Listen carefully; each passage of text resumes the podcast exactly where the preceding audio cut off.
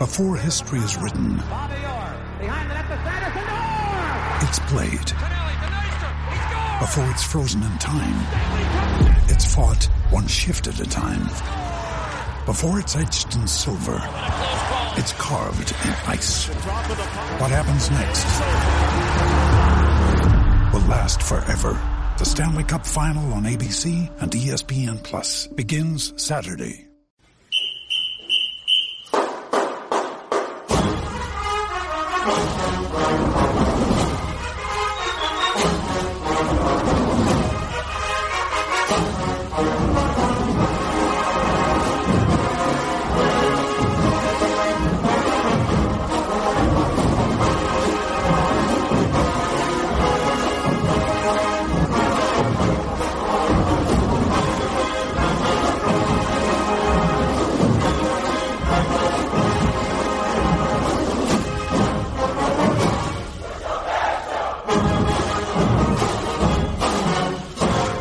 Welcome back to the ONG Strike Zone. Brian, Kelvin, Kofi, uh, joining us now uh, for thank you for joining us. Matter of fact, matter of fact, uh, can't get it out, but anyway, uh, make sure you're following us on social media: Twitter, Instagram, and Facebook. Go like and subscribe to the uh, at ONG Strike Zone pages. Uh, and of course, if you're watching or listening to this, make sure you like and subscribe wherever you're listening to us. And if you happen to be listening to us and not watching us, then you need to make sure you give us a rating or a review if you can. We are everywhere that you can find the BCSN Pod Zone, Google, Apple, iHeart, everywhere. We are loaded up in so many places, uh, getting a lot of great reviews. So thank you for those who are watching the show, commenting. Uh, you know, we we it's a loaded show today, so we're not gonna get to a mailbag section, but the twit that you see the email address there, ONG strike zone at Gmail. Send us an email, any questions, comments, you know, and we'll uh we'll make sure to uh read and review. Uh, want to again give a shout out and a thanks to Coach Gokhan uh, Yilmaz. Uh, awesome interview. I, you know, I got to admit, guys, that's the first time that I've had a chance to actually hear Coach. You know, there's not much out there on our own pages, and I say us on our FAMU athletics pages. No, not very many interviews from Coach. So it's kind of great to actually, you know, hear him hear his enthusiasm for the program. What any takeaways that you guys had from the conversation we had? Well, I, am excited. I mean, he brings a ton of energy. He brings a ton of uh, experience, uh, insight, and wisdom to our volleyball program. He wants to be here. He's yes. embraced the culture. Um, he has a desire, and he has. I heard vision when I was hearing him communicate um, in regards to the program. So he's engaged with the parents, he's engaged with the kids, he's engaged with the technology aspect of it. I was definitely impressed. And that's one of the things that the ONG Strike Zone is going to bring to the table um, when it comes to exposing Rattler Nation to the quality of individuals that we have or coaches that we have in our athletics program so that we won't be a one dimensional athletic program that focuses only on football our Olympic sports teams have an opportunity to be great. Our other sports have an opportunity to be great, and we want to embrace them and we want to see them be great. So I, I, was happy to meet him, man. He's he was amazing. Yeah. And, and, I mean, Kelvin, you you've obviously had a chance to work with him. I didn't, I didn't look. I didn't even know that you were a big part of uh, getting uh, the the volleyball program into the uh, Gaither gym. So I mean, congrats congrats to you, uh, you know, and, and being a part. And so you've had a chance to to talk and, and know coach uh, a lot. So I mean that's awesome. I'm glad you uh, I'm glad you were able to to, to tie that in and, and get us in. Yeah, it's about the kids and the, in the program and anything that I can do to further along the uh, my alma mater and and put a good put it in the best possible light. And that's what I, I try to do. It ain't about me. It's bigger than me. Yeah. Uh, so so in terms of coach though, um, I I really was glad to that he agreed to come on and and I know what kind of coach he is and how how good of a uh, communicator he is and and I I wanted Rattler Nation to have an opportunity to be introduced to him. Because, like you say, uh, you know, a lot of folks don't know his background, don't know uh, about his program, or we don't have a lot of video. But I, I tell you, I really was struck and loved what he when he talked about his scheduling philosophy, right? Yeah, me too. So so he he talked about going to different regions and and putting our, our, our kids against competition that they may see if they make it to the NCAAs and being able to win, to be thinking about the NCAAs when you're putting the schedule together. I, I mean, obviously he wants to win. So, and then the different styles of play, no, and that, that kind of intric- intricacy. So as we bring them back on the show more often, uh, I want him to start talking about the, you know, giving us a kind of volleyball 101 because I know for a lot of us, we're not as familiar with uh, um, the different positions. For example, uh, what's a setter versus what's a attacker and all that. So, uh, so in the future, I look for him to, you know, kind of just educating us, getting us more familiar with the program.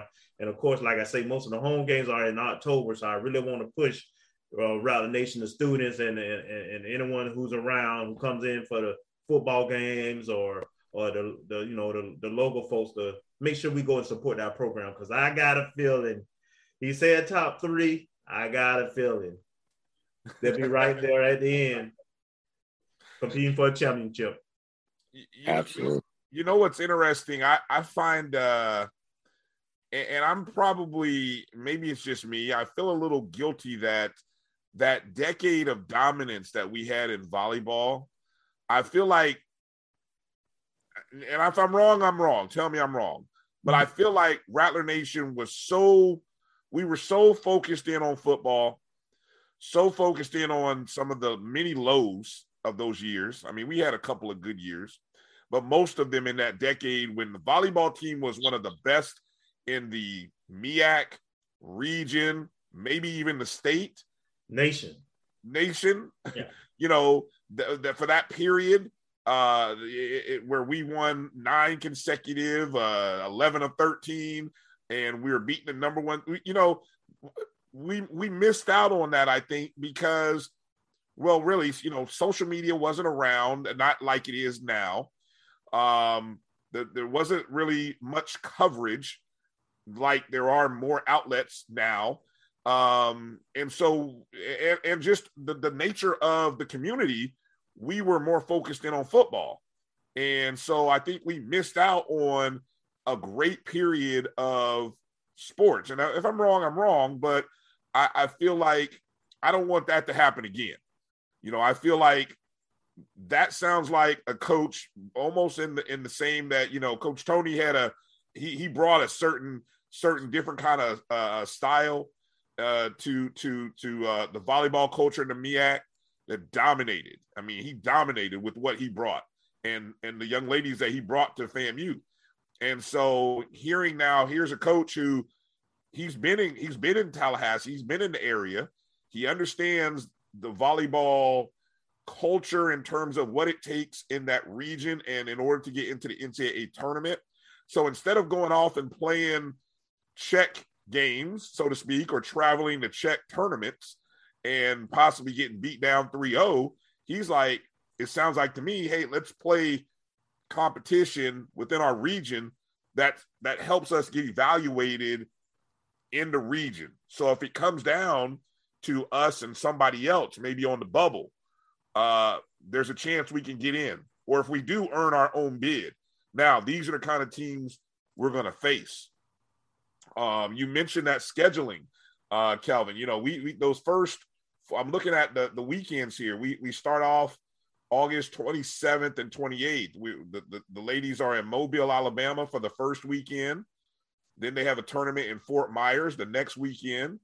Then uh, Charleston, South Carolina, and then Auburn, Alabama. So that's four weekends, you know, uh, where they're traveling. And and then uh, the good thing about the SWAC scheduling, most of the SWAC scheduling is done around Friday, Saturday, Sundays. Mm-hmm. You know, so everybody has a travel partner.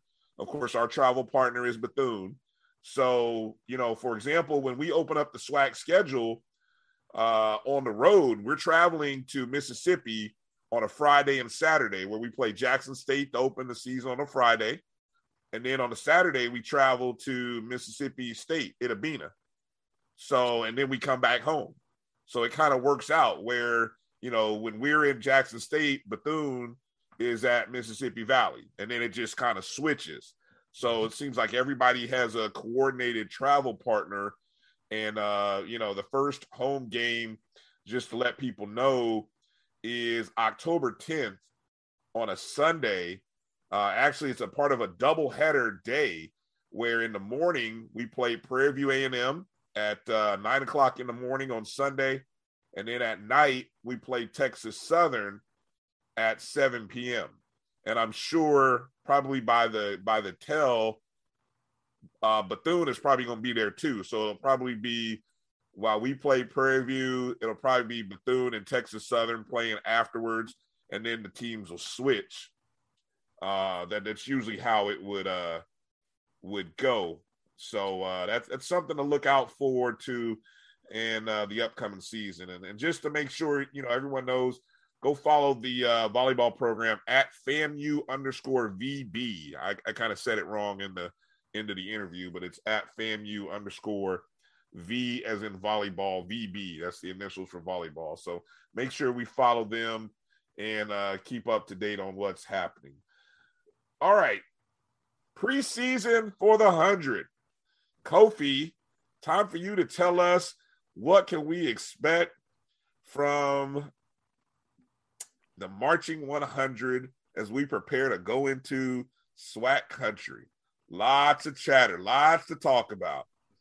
You know, Rattler, you know, one of the pillars of our institution is the band. And so the Marching 100 is a big part of the culture uh, at Florida Agriculture and Mechanical University. And HBCU bands are a major part of the culture for HBCUs. Uh, we're going into a conference where um, band is really, really big. Um, in the MEAC, uh, for instance, we had six home games. We had five or six home games in 2019. I think we I had think five. We had five whole games. We saw one band. Mm, All right. right. Fort Valley brought their band. Uh, South Carolina State didn't bring their band, et cetera, et cetera. All that stuff was going on. Um, but now, actually, we saw two bands, Southern and Fort Valley. Seven. Yeah. Southern and Fort Valley. But now every week there's going to be a band. there's going to be a band. And the 100 is preparing. They've got about, I want to say, 256. Um, this is the largest trumpet section that the hundred will will field in a long time, and that is key because the SWAC is a uh, largely a trumpet conference. Um, the good thing is is that um, Dr. Chipman and his staff are making subtle changes that I think Rattler Nation is going to be proud of. They have a ton of stand music. It's going to be interesting to see how they implement those things as they go forward. And they know that they have to be ready because right off of the right out of the gate, they go against one of the uh, premier not only HBCU bands, but they go against one of the premier bands in the country from Jackson State, who has also almost like a 300 piece band. So um, it's it's going to be it's going to be quite telling uh, regarding where the hundred is and how they're going to proceed going forward. But I'm definitely excited about this year, and I will go more in depth on next week, so everybody can go ahead and set their their calendars as I go more into depth about what to expect from the hundred. Um, what what you know, I it's so loaded. I you know when I watch these band videos, um, and just the pageantry of the SWAC competition. I mean, you know, you you talk about the fifth quarter. I mean, um, I remember homecoming against uh was it was it when we had Grambling for homecoming back in the 90s? Southern. Um, was it Southern for homecoming? I thought we had Grambling Southern. Time. We've never played Grambling for homecoming. Until this year. But anyway. Until this uh, year. Right. right. Okay. So I, I just remember the Southern homecoming and I just remember sticking around for the fifth quarter. I mean, I know, you know, a lot of people uh, may have kind of darted off because I think we had beat Southern to a pulp that game. But a lot of people darted off afterwards, but there was a nice contingent of people who stuck around for the fifth quarter.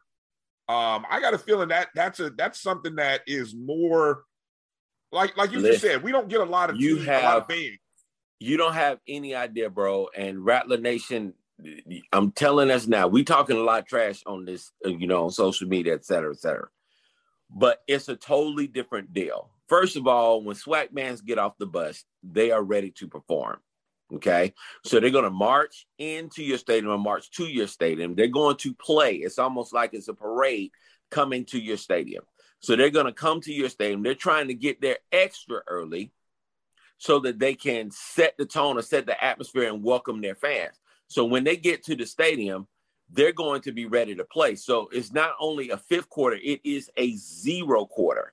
And so you're looking to get uh, fans into your stadium before the game even starts, before the teams even actually get out to warm up. The band, the opposing band is in there in your stadium, ready to play. So the home bands um, don't even do pregame in the SWAC. The home teams, they march to the stadium, they come to the stands, they they are ready to blow on you when your band comes through the gate. That is that is standard SWAC culture. It is not, you know, it is meant to try to intimidate, make you mad, but they want to play these loud whole notes as soon as your band appears at the gate they are ready to play. Like a lot of family people were shocked, you know, when Southern was like, "Oh, the hundreds walking in," and Southern was like, "Square, we're gonna." They were ready to play as soon from from time before the hundred got there. They was ready when the hundred got there. They was ready when they left the field. They was ready in first, second, all that stuff. They're they're gonna play the entire game. All right. So then halftime, and then you got the fifth quarter. But it is a real, real real deal. And they do place more emphasis on the stands than they do the field shows. It does show. But what I will say is the band spends the majority of its time in the stands during the game. Mm-hmm. So you need to be good in the stands as well. Mm-hmm. So it's important that uh, the 100 is battle ready and they don't have a choice but to be battle ready this year because these bands are not intimidated by the 100. They're not afraid of the 100. They are ready to try to, you know, stamp their edge in history to try to say, look, we embarrassed FAMU. So that's um, what it's um, all about. I, am going to challenge you, Kofi, to make sure when you're ready to, as we get into next week and we get this uh, more in depth, I want to know, and, and, and correct me if I've got my sections correct.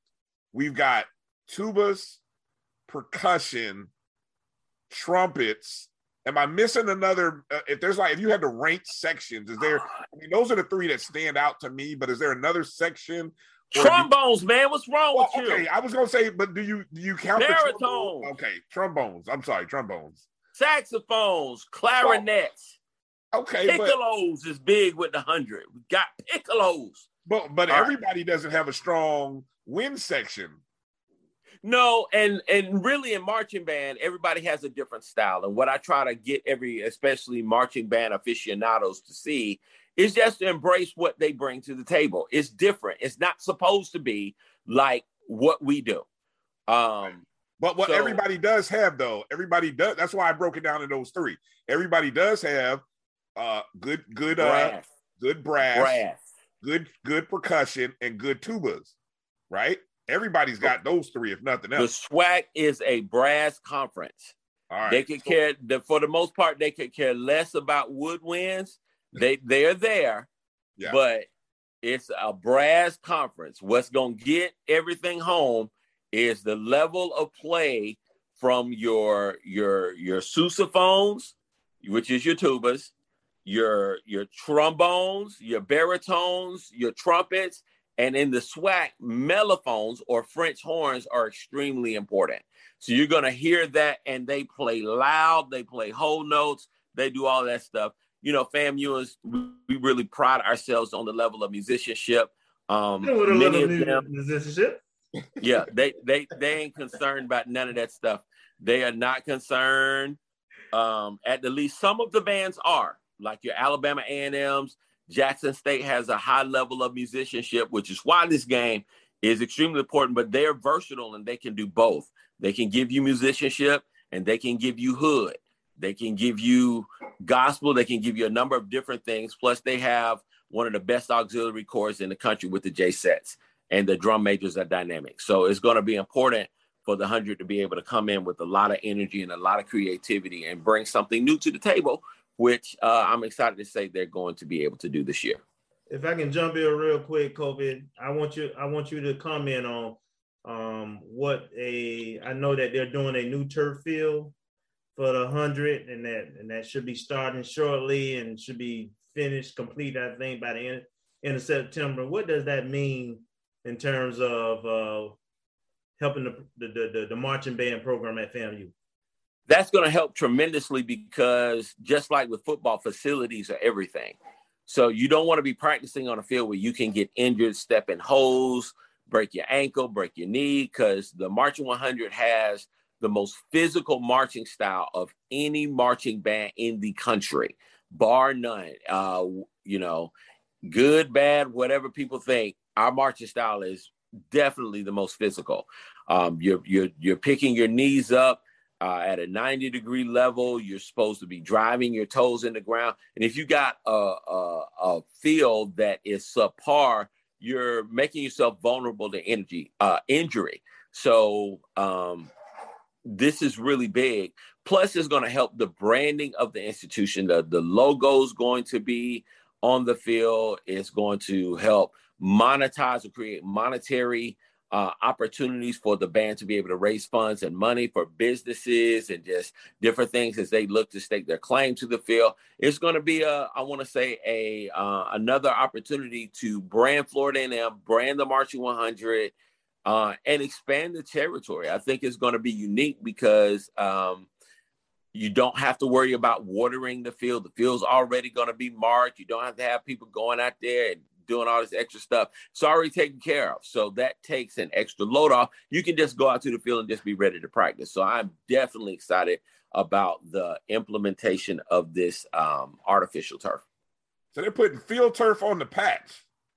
Absolutely. Thank you. That means that no ant man's gonna be out there. We ain't got to worry about being bit by ants and and stuff like that. Now mosquitoes are still gonna be out there. So if you don't have off and you don't have your little, you know, mosquito lamps and stuff like that, you you'll still get bit. But back in the day, boy, standing out there on the patch, boy, you get a fire ant patch, you could step in, bruh. It was serious. You learn something new, folks. Every time you come into the ONG strike zone, you learn something new and raise your hand if you if you knew that the patch was going to be ash uh, field turf. I'm telling you i did not know that. And and there we go. Kelvin kelvin and kofi just dropped that knowledge on on us. And so uh man i tell you you guys and so uh i promise you kofi's top five next week. Top five. You you tell it which top five do you want? You want the top five uh, sousaphone? Do you want the top five percussions. Do you want the top five horns? Uh, what I would the- do is going to be top five SWAC and top five HBCU bands in the country. Actually, it's going to be top ten because I think okay. people want to know uh, where where we going to be on that list. Uh, FAMUs, we pride ourselves on being number one.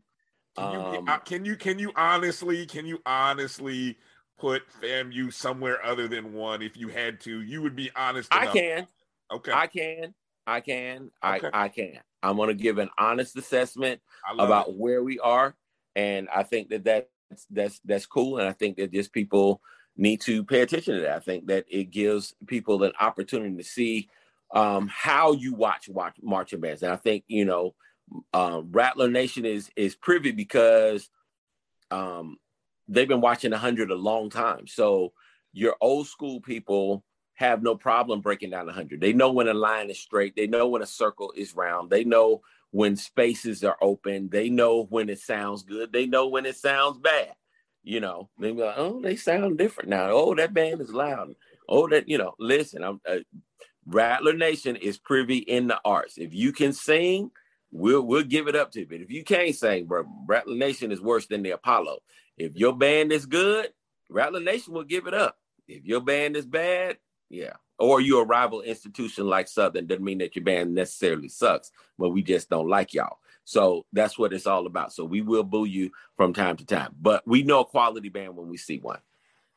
Well said. All right, folks. So we got something to look forward to coming up on next uh next week's show. Any any comments or questions that you want to ask about SWAC bands or just how FAMU is going to relate uh to its competition in the SWAC, make sure you send those emails, ongstrikezone at gmail.com.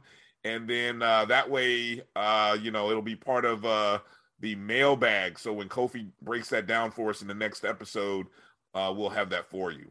Uh, coming up after this break, it was a big day in the recruiting news for FAMU, man. One of the biggest days in a while, I'd say. So we're going to talk about that when we come back after this break and then kind of wrap it up with a little investigative reporting we did on the uh, men's basketball program down in Puerto Rico. We'll try to give you a little insight into that. You're watching and listening to the ONG Strike Zone. Brian, Kelvin, Kofi. We'll be back right after these words. Support the Black College Sports Network so we can continue to provide you coverage.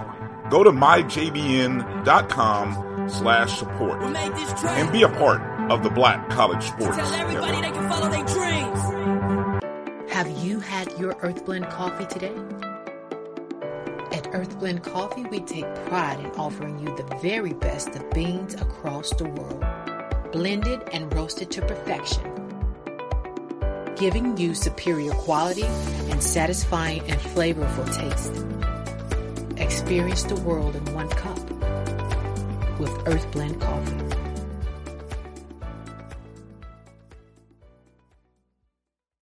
Are you hungry for authentic Caribbean food? Like jerk chicken, oxtail, red snapper, shrimp, tofu, and rasta pasta? Well, find your way over to Mango's Caribbean Restaurant, 180 Auburn Avenue, right next to Royal Peacock in downtown Atlanta. Them belly full, but we hungry. Mango's Caribbean Restaurant, open daily from 11 a.m. to 10 p.m. And on Friday and Saturday, we're open till 4 a.m. Come to Mango's and put some spice in your life. Oh, Mango's Caribbean Restaurant, 180 Auburn Avenue, right next to Royal Peacock in downtown Atlanta. For more info or directions, call 404-698-3992 or log on to mangoscaribbeanrestaurant.com. For instant coupons, text M-A-N-G-O-S to 313131. Tell your mama hungry, papa hungry, brother hungry. Mango's Caribbean Restaurant, authentic Caribbean cuisine. Hungry.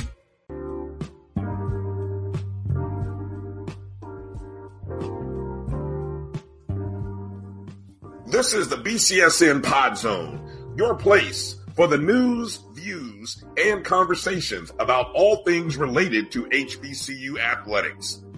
Here are the BCSN Sports Wrap, Dr. Cavill's Inside the HBCU Sports Lab, Knights of the Round Table, The Pregame Show, The Carlos Brown Show, the ONG Strike Zone, and more in one place. We are changing the way you consume HBCU sports one broadcast at a time.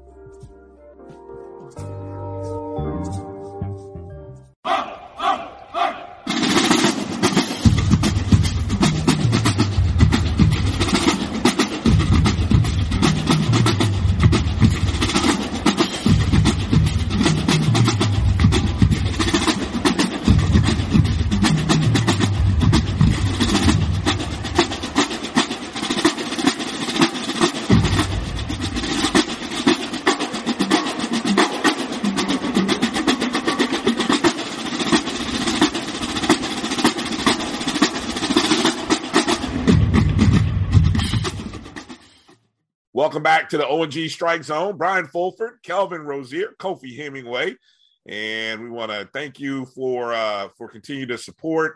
Make sure to like and subscribe wherever you are watching and listening to our show.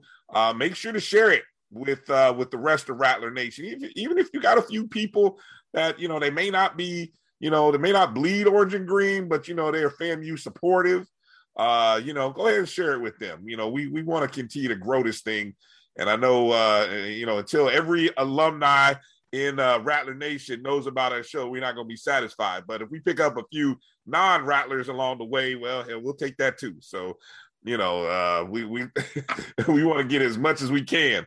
Uh, there you see at the top, of course, uh, all of our uh, Twitter, Instagram, Facebook at ONG Strike Zone.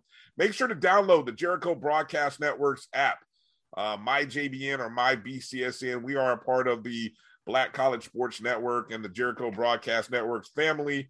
Uh, of course, owned, black owned by FAMU alumni. So uh, let's make sure we support our own uh, in, in in any way possible. And hey, we're always looking for advertisers. Look, you see, some of us have gear, some of us do not.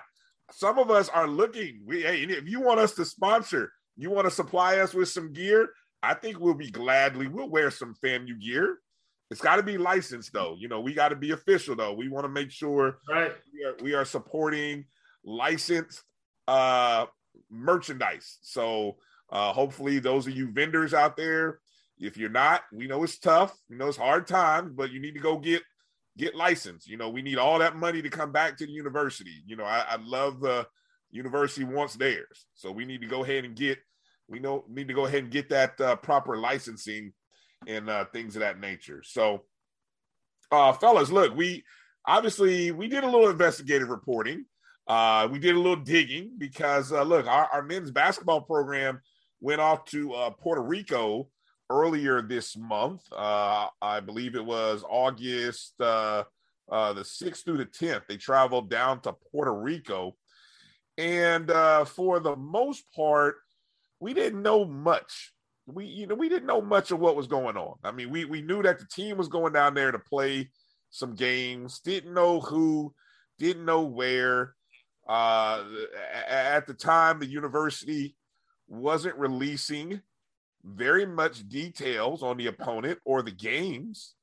Uh, which I don't, you know, I don't know how you feel about that, guys, but okay, you know, it's kind of interesting. Um, so it wasn't until after everything, after all the games had played out, you know, a great report there on FAMUathletics.com, which made mention of the three games uh, that they won. Uh, they won the first game 97 to 54. Uh, game two, uh, I believe the team put up uh, 102 points in that contest uh, while shooting shooting 53% from the field. Uh, last game, they won by 33, 86 to 53. Uh, so, first off,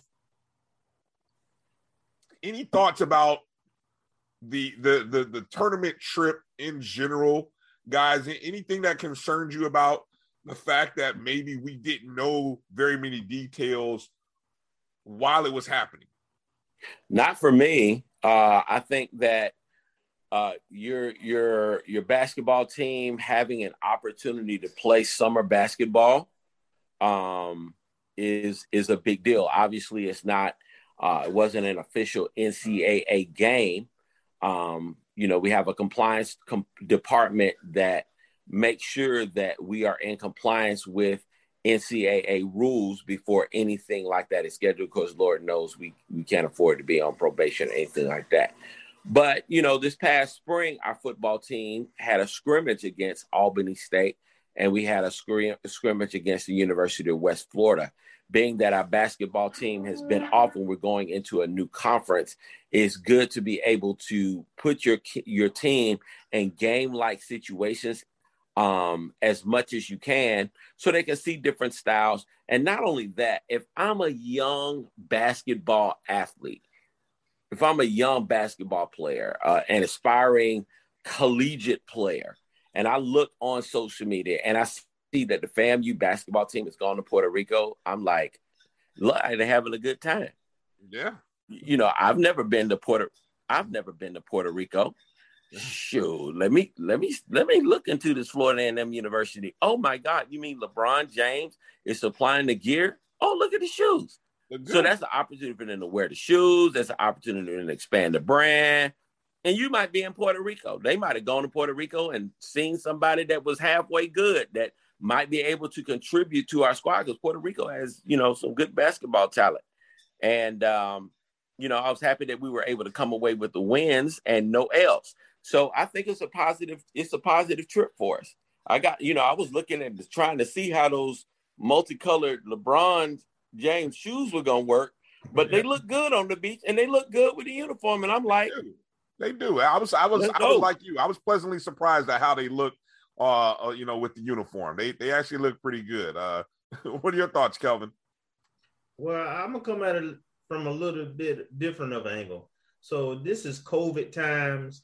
So having all your kids on campus, practicing, preparing for this tournament helps you to keep your your, your pulse on the team and know what they're up to, and, and um, you know, it, you know, gives you a better opportunity to one to bond. I know Coach talked about that a little bit, and um, but but I, I thought it was it was smart. A lot of teams, uh, D one schools, Power Five schools, do do these kind of tournaments mm-hmm. prior to uh, the fall happening. So we get you know we got a lot of new parts um, with this team as well as a good mix of, of veterans too. So I, I, think it was good to you know keep everybody here during the summer, let them get ahead academically, mm-hmm. and um, also uh, learn each other in terms of socially as well as on the court athletically uh, for for team bond. And then I just think it gave gave gave them opportunity also to make sure that nobody get in get in a situation where you know you know, that they they're not available for the season in terms of coping and so forth. And then I just think it's good. I think college, part of the college experience, especially college athletics, you know, you don't get a chance to work and, and you be a typical student because you got practices and all this other things related to your sport. Um, so if, if, if, you know if you can take a trip and admits a little fun and pleasure along with uh, um, competition and and and experience. That's what I, will say. Then I think that's that's just a plus for those kids, man. It's a you know chance of a lifetime. Some of those kids probably have, I know they went to Hawaii to a tournament uh, a couple of years ago. Some kids had never been on a plane. Some kids had, you know, never been out of state. So, so you know, culturally, you're exposing these kids to to other things too, and I think that has value. Yeah, the the the concept of doing these foreign tours uh, has become a, a real big trend for basketball. Uh, you've probably seen more football programs do it in terms of maybe we've seen a few coaches in the in the FBS uh, level where they've gone overseas. I don't think they've really done any practicing or playing, but more so just kind of took the team and went overseas. But uh, the the foreign tour thing has been pretty popular. Basketball is one of those sports that translate globally. So you can take your program, and, and the one thing that the NCAA has done a great job is partnering with leagues and organizations around the globe so that a group of colleges can go. And so this particular trip, uh, which was sponsored through the NCAA and the uh, Puerto Rican Liga de Baloncesto Puerto Riqueña, okay, or the LB. Very good. I'm impressed. Thank you. I don't know Thank if you got it right or not, but but it, it sounds good to me. I, I, said it the way I wrote it, and I thank God I took my Spanish too at FAMU along with my high school. So, uh, you know, uh, it, that kind of worked out there. But the LBP is basically how you might summarize it. So it was the uh, Baja Summer Shootout Tournament, the uh, Baja Summer Shootout Tournament. That's where FAMU was part of and uh, it was really uh, a uh, an eight day. No, let me see, August sixth through the tenth. Uh, no, excuse me, August third through the tenth. So it's really set up as a, a week long uh, shootout in which uh, you had FAMU was one of five Division One programs that played uh, five or uh, hand. I shouldn't say five because really more. It was more so six six clubs that were part of this LBP. And so, you know, as my contacts from Puerto Rico explained to me, the LBP is really a college level club program, not professional, but under professional, as he called it. Um, so you've got a couple of different club programs that uh, that were participating in this, and so th- these these programs all play in a league during the regular season, and so it's a good opportunity for them to play some Division One NCAA level competition. Uh, so the other schools that were down there, you had Northern Colorado, Liberty University, uh, High Point University, and Nicholls State University. You know, and, and, a couple of those programs actually, you know, had some great seasons. Uh, for example, Nicholls State. Uh, Nicholls State out of the Southland Conference, they finished 14 and 2 in the regular season. They lost to Abilene Christian in the championship game. Abilene Christian went on and won the first round. I think I forgot who they shocked as a uh, they beat I think they were like a 14, 15 seed, but they knocked off somebody in the first game of the NCAA tournament. Um, I know because I lost that game in the tournament. Uh, so yeah, the, so but then you had I mean so so really the the level of competition from the Division One programs was pretty good. Uh, so it was good to see, like you said, one FAMU went over there. They won all three games. Nobody came away that I know of with any significant injuries.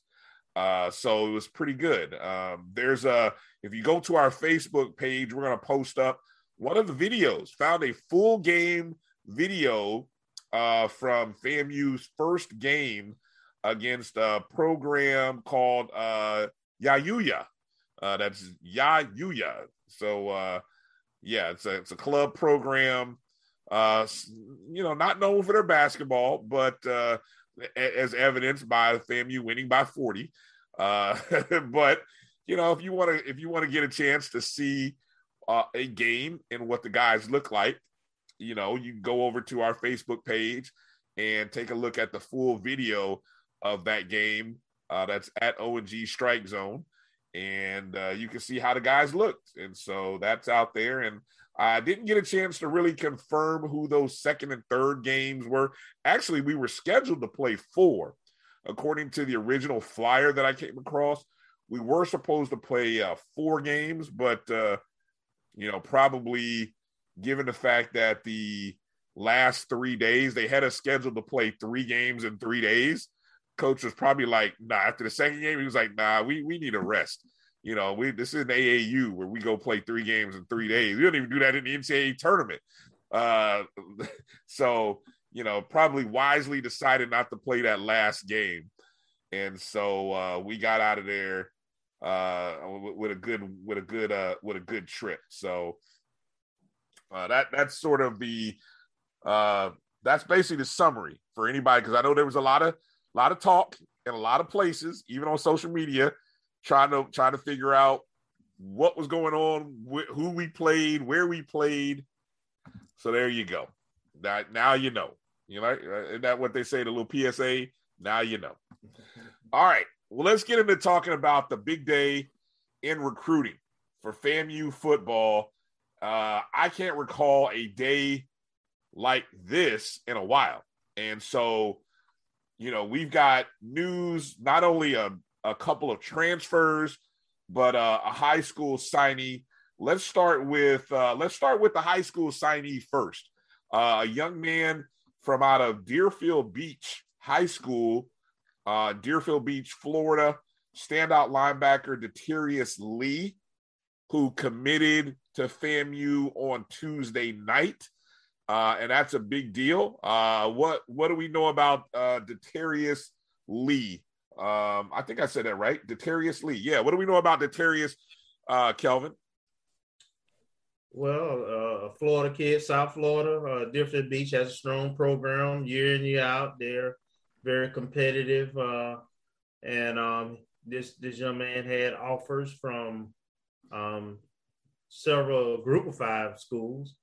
Uh, Deerfield Beach, I think, was one of the programs that came during the spring also and did a visit uh, to the uh, field house, if I'm not mistaken.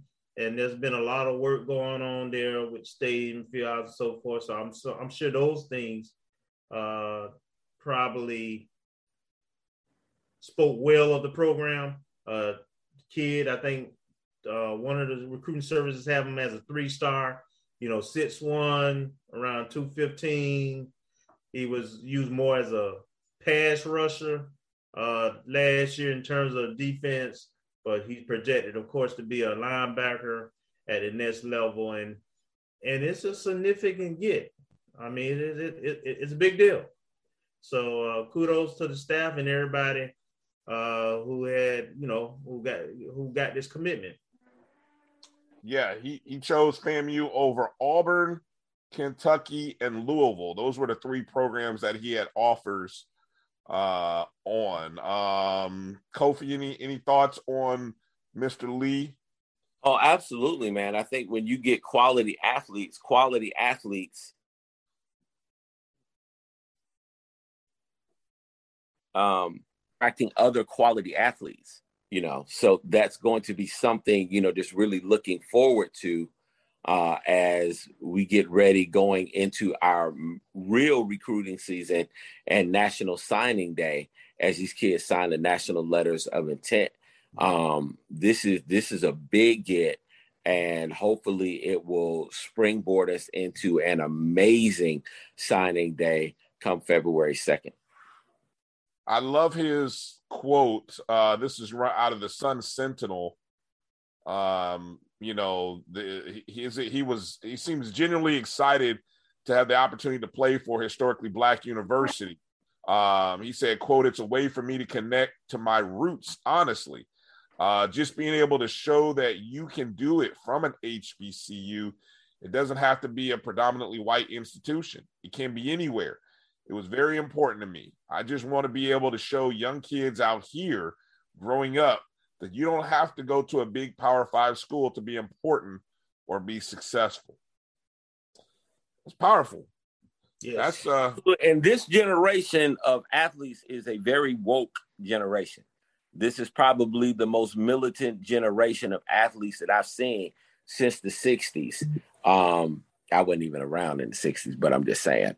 Um, you know, uh, where you had athletes that were doing great things. I want to say speaking out against uh, racial injustice, inequality, uh, speaking out against differences, and not being afraid to stand up and make a statement for uh, your nationality. I think it's a big deal. Uh, I think that this generation is starting to really get it. Um, what's my man's name that played for the University of Florida? Crowder. Channing Crowder, um, you know, says a lot of different things that really made me cringe uh, when he was talking about his days at the University of Florida and his questioning of Deion Sanders and other five and four star athletes that are going to HBCUs and why he chose the University of Florida. Well, my thing is, you know, these other schools did have those resources, but it's important to know why they had those resources when you have lawmakers and other people in your state that are um, finding ways to bend the system in their school's favor. Yes, so, you know, the, these are that's another conversation for another time. But I'm happy to have this guy, and I think it's going to uh, be another clip in the gun for Willie Shotgun Simmons. I, I always I applaud hearing young people uh, have a sense of history and, and it, I don't I don't know about the comments by Crowder, but uh, it sounds like you know without even hearing all of what was said. Uh, uh whenever I hear people, it always just makes me wonder: A, do you understand why HBCUs were created in the first place. And then two, you understand why we're sort of, if you want to say it the way you want to say, if you want to say we're behind, you understand why we're behind other schools, right? If not by choice. All right. So anyway, I, I always wonder, do do they get that? Do they understand that? Look, these fools don't even recognize that there's a group or a sect of people that burned an entire city Man, stop. Of stop. black people down. It's stop. it's it's I'm just saying. I don't want to make anybody mad, but I mean, Black Wall Street used to really exist if it weren't for a certain sect of people that didn't decide to burn it down. So all I'm saying is burn on its own. You know, it did burn on its own. You know, so we have to understand from whence we came, and it's good to hear quality athletes yeah. State and know who they are. Darius Leonard of the Indianapolis Colts was his inspiration. And oh, he man. saw, I'm just happy that the boy didn't go to South Carolina State University. I'm amen. glad he's coming amen. to Amen. About that. Yeah. Yeah. All right. So uh I, I don't you know, I was trying to look for a social media handle for uh uh Deterius, but uh when we yeah. find that, we'll make sure to shout that out because Rattler Nation needs to make sure to uh follow Deterius this season. Good luck to him and his uh, teammates down at Deerfield Beach. We wish them uh, much success and good health this upcoming year. Um, so unfortunately, you know, we got to wait a year or two for Deterius to help us, but we got some guys who might be ready to come in and help us, like I don't know, in two weeks or Ain't so. no Mike like that. right. So the first bit of great news I thought that came in was the announcement that former UCF defensive back Antwan Collier had made the decision to uh, come to FAMU, brought his talents to FAMU where he could play for his uh, uh hey, he'd be reunited with his old coach, Coach Billy Rolle. Uh, Antwan was a uh, Miami Southridge standout. Uh, of course, he played for Coach Rolle when they won the uh, 2016 state championship. And uh, then uh, Collier went off to UCF. And uh, I mean, hell, in the last his 2019 season as a true junior, uh, he started all 13 games as a safety. Uh, Collier is 6'3, 195. And, uh, you know, we go back and find the film. Obviously, that was uh, FAMU played UCF to start that to start that season. So, you know, uh, I know Markquese Bell was in that game. I know Antwan Collier was in that game. So you you go go back and the film is out there. Go to my man Alex Hines. Just go do a search FAMU UCF, and you can go and see that game. Uh, but there's a great uh, video montage uh, at FAMU Videos on Twitter. Uh, my guy does a great job with uh, with the with the uh, FAMU athletics, football, and marching 100 videos. that's at FAMU Videos. Uh, it's a nice little two minute montage of Antwan, who uh, look he was a first team All Conference selection by Pro Football Focus. And so, you know, we we a lot of people who pay attention to football, you you you understand Pro Football Focus does some good work. Uh, so if he's being selected all conference in the AAC, uh, that's quality. Uh, he did play in 13 games his sophomore year. He even played 13 games in his freshman year, although he his starting mostly came in 2019. Uh, 2020, he only played in five games in 2020 before having to leave uh, UCF, entered a transfer portal. And so, uh, thankfully, like I said, everybody got that additional year, and Mr. Collier's looking to take advantage of it. Uh, talk about the impact that Collier is going to have uh, in that no fly zone. Uh, Kofi, I'll start with you. Just pull up the tape, people. Pull up the tape. In fact, you you can look on the tape because I'm sure Brian's gonna have that on here for everybody to just look at. But uh, this boy can play. He's one of Billy Rolle's boys. This guy is fast. He has an attitude. He has a skill set. He has a high football IQ. I do not want to be a wide receiver coming across the middle with oh. this guy back there along with Markquese Bell. That's all I got to say about that one there. This is going to make our add to the level of depth that this defensive backfield already has. And I'm excited to see how this team is going to come together and play because, uh, woo, I, I'm I'm excited about it already. Uh, Kelvin, what you think? So, I'm I'm thinking about the length on the back end of our defense. We already got a difference maker there. Yeah. And Markquese Bell, 6'3, 215. Now you're adding another difference maker at the back end and when I when I say difference maker, so say somebody missing an assignment, uh, or miss a tackle. When you got that kind of blue chip NFL pro talent times two on that back end, um, it can erase a lot of mistakes. I anticipate with the offense, the Rat Boys 2.0, the running backs, and, and what we're going to do in offense, there's a good chance we'll be out in front a lot um, on, on our opponents, and, and they'll be have to be one dimensional, which means that they'll have to pass, and they they're going to know those six three thump, thumpers are back there. Mm-hmm. Look, and so so so so like you, I, I don't think it's gonna be no fun. I, I I'm anticipating a lot of alligator arms, and I'm super excited to see these kids and see this team. Man, I really am. I just wanted to stay home and keep working because talent wise, it's scary. Listen, uh, Jackson State is uh, features. Uh, I want to say uh, a lot of wide receivers. They throw the ball around. Uh, Alabama A&M throws the ball around. Um, Valley throws the ball around. UAPB throws the ball around. So you're seeing a, a, a lot of teams in the SWAC that have uh, a high level of skill, especially outside um, with their wideouts and with their running backs. And so having um, speed along with the physicality in your secondary is going to be key because defense does win championships and I was happy. I'm happy to see us uh, grab somebody of this caliber on that side of the ball. Yeah, definitely. Uh, in 38 career games at UCF, Collier had 150 tackles, eight tackles for loss, six INTs, 11 pass defenses. And remember, he primarily started uh, that 2019, all of 2019, 13 games.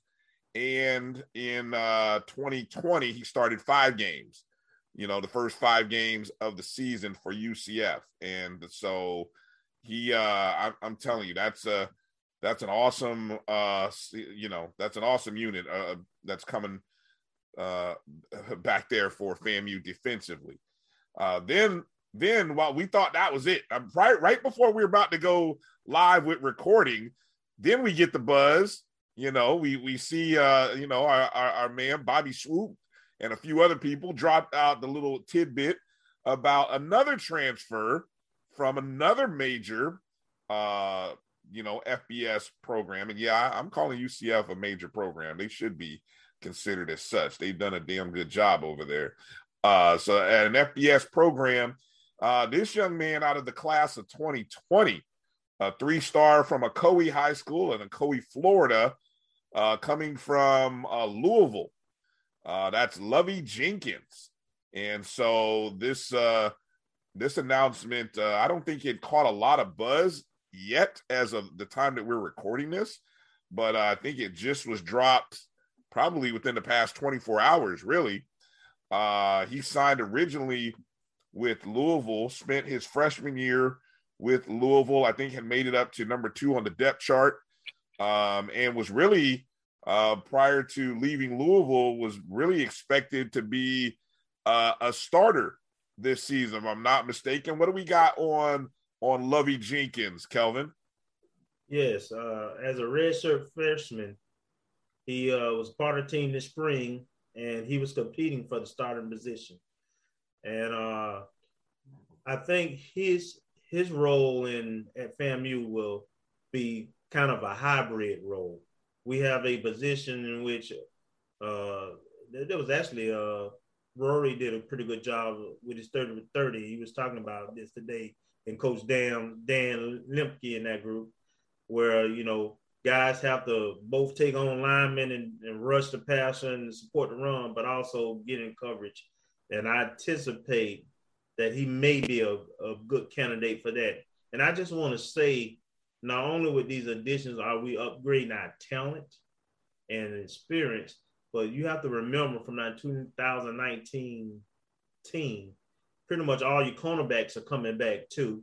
Yeah. And then we gain, and then we're gaining some that were injured in 2019, like Herman Jackson.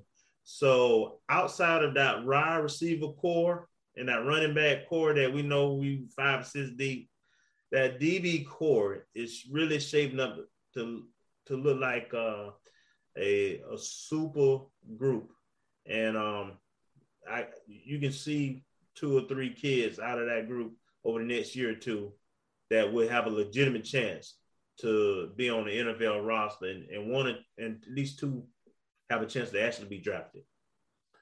There were there were 26 defensive backs on the roster before the announcement of Collier and Jenkins today. So now you got to imagine we're sitting somewhere in the ballpark of 28. Uh, and that's defense. I'm not, I'm not talking corners, safeties, nickels. I'll let the coaches and until we see the depth chart, we'll let all them break that out. But in terms of guys just listed as a defensive back on the roster, 28 guys now. Um, and like you said, I mean, the top three guys coming back, you had Bell, Eric Smith, uh, Troy Hilton. Those were the top three uh, uh, tacklers coming back. Then also, as you just mentioned, Herman Jackson coming back, who started as a freshman. He's now a redshirt junior. Um, so tough. That's a tough group. That's get excited, group. Rattler Nation. Get excited. You talk about look, we ought to have a. I'm gonna tell you what, we ought to have a great special teams, if nothing else, too.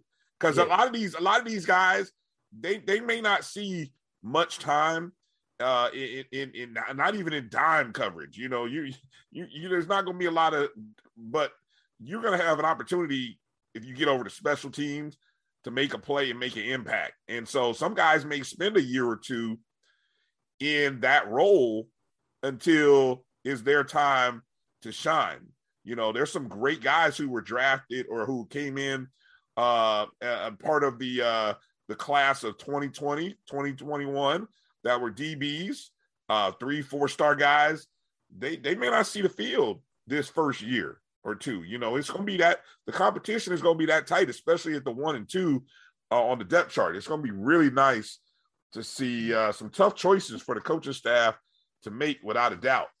Uh, but it's definitely good to see that kind of size, though, when we think about it. Um, so uh, shout out to uh, Lovey Jenkins uh, coming to FAMU and of course uh, Antwan Collier. Hey, one of the things I've seen, guys, uh, we're picking up a lot of UCF fans rooting for Collier and FAMU. Of course, we take on their major rival USF. So I mean, they they're excited for Collier. They're like, hey, good luck, man. Go beat you. Go beat USF. Said, yeah, we we we want to win over USF bad. That would be a real nice feather in the cap uh, to the program for us to get a win over USF. Uh, that that'd be really good. And then I think uh, is it this year we play UCF or is it next year?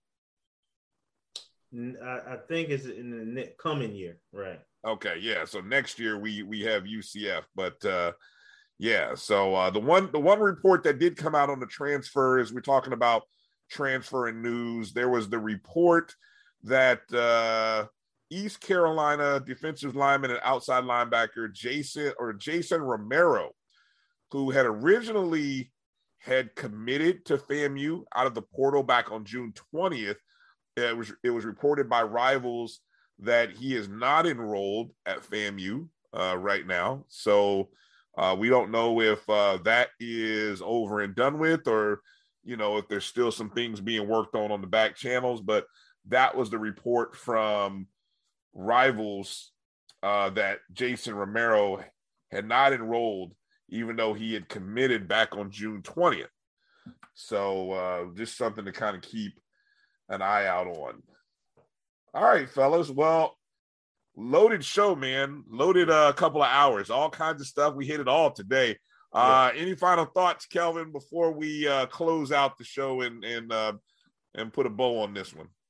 I'm looking forward to uh, the next scrimmage coming up and have some feedback and information on that as well as uh, some of the newcomers and see how we get how's that battle for the QBs coming along and how some of the new talent uh, meshing with the the current players and, and where we are in terms of being ready as a team for that first game against Jackson State. And then um, I, am starting to pay, now we're getting to the point where I'm starting to pay attention also to to the to opponents. And since Jackson State is, opponent number one, uh, I, I will be looking at some intel on how they're doing in their camp too. Exactly. Uh, all right. Good job, Kofi. What do you got?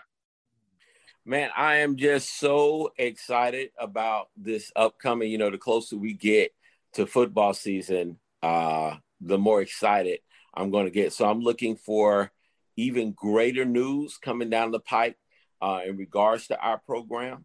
And uh, I want to encourage Rattler Nation um, to do their part as well uh, by supporting the program, of course, financially, but then also, you know, purchasing tickets, but not only just sitting there in the stands, but making noise and making some more noise. So I'm looking forward to um, what I consider the most knowledgeable football fan base uh, among the HBCUs uh, when we are engaged in the game action. So I'm looking forward to everything that's coming down the pike and seeing it all come together.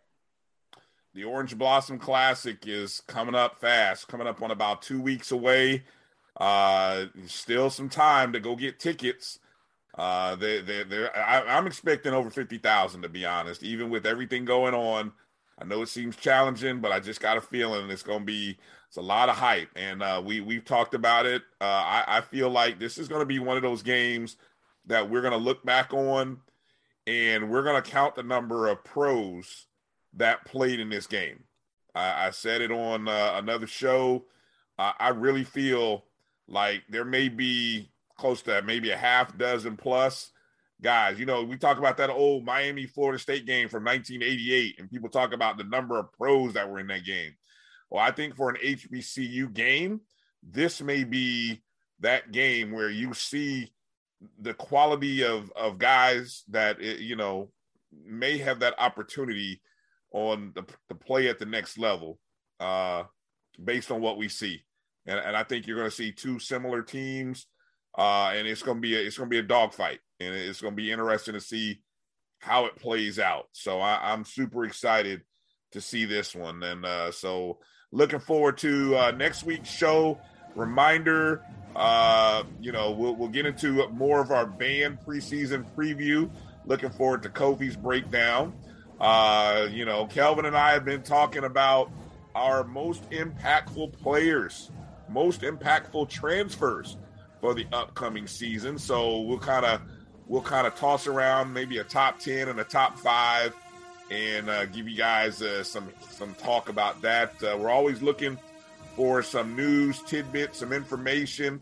Might even have some historical information to share from our good friend Alvin Hollins on the OBC and uh, Jackson. I heard another interesting tidbit about a FAMU Jackson State game. So uh, we'll have to start looking into that rivalry too, guys. You know, we kind of start, as you said, Kelvin. It's, it's time to start looking at the opponent, Time to start pulling out the, some of the historical things, trends, old games, and things of that nature, because uh, it's it's that time. And so a lot to do and a lot to talk about. You can interact with us on Twitter, Instagram, and Facebook at ONG Strike Zone. Make sure you're there. Make sure you're commenting. Even if you put on something in the uh, as you're watching us on YouTube, make sure to hit us up. Send us an email, ongstrikezone at gmail.com, and let us know what you thought of the show, what you want to add, what you'd like to see us talk about on the next episode. So that's going to do it. want to thank uh, uh, Coach Gokhan for uh, for joining us and uh, talking about the uh, volleyball program. Congrats to the ladies on getting back on the court after two years of being away from it. We look forward to covering them this season and uh, all of our sports. Can't wait to to talk more with some more coaches, some players, some even some administrators. You know, yeah, we we want to also get behind the scenes in our athletic department and talk to the people who are out making things happen. So uh, we're going to do all of that on the next uh, upcoming episode. So that's going to do it for Kofi Hemingway, Kelvin Rozier. I am Brian Fulford, and you are watching and listening to the ONG Strike Zone. Be safe, mask up, watch out for each other, and hey, Rattlers, strike on.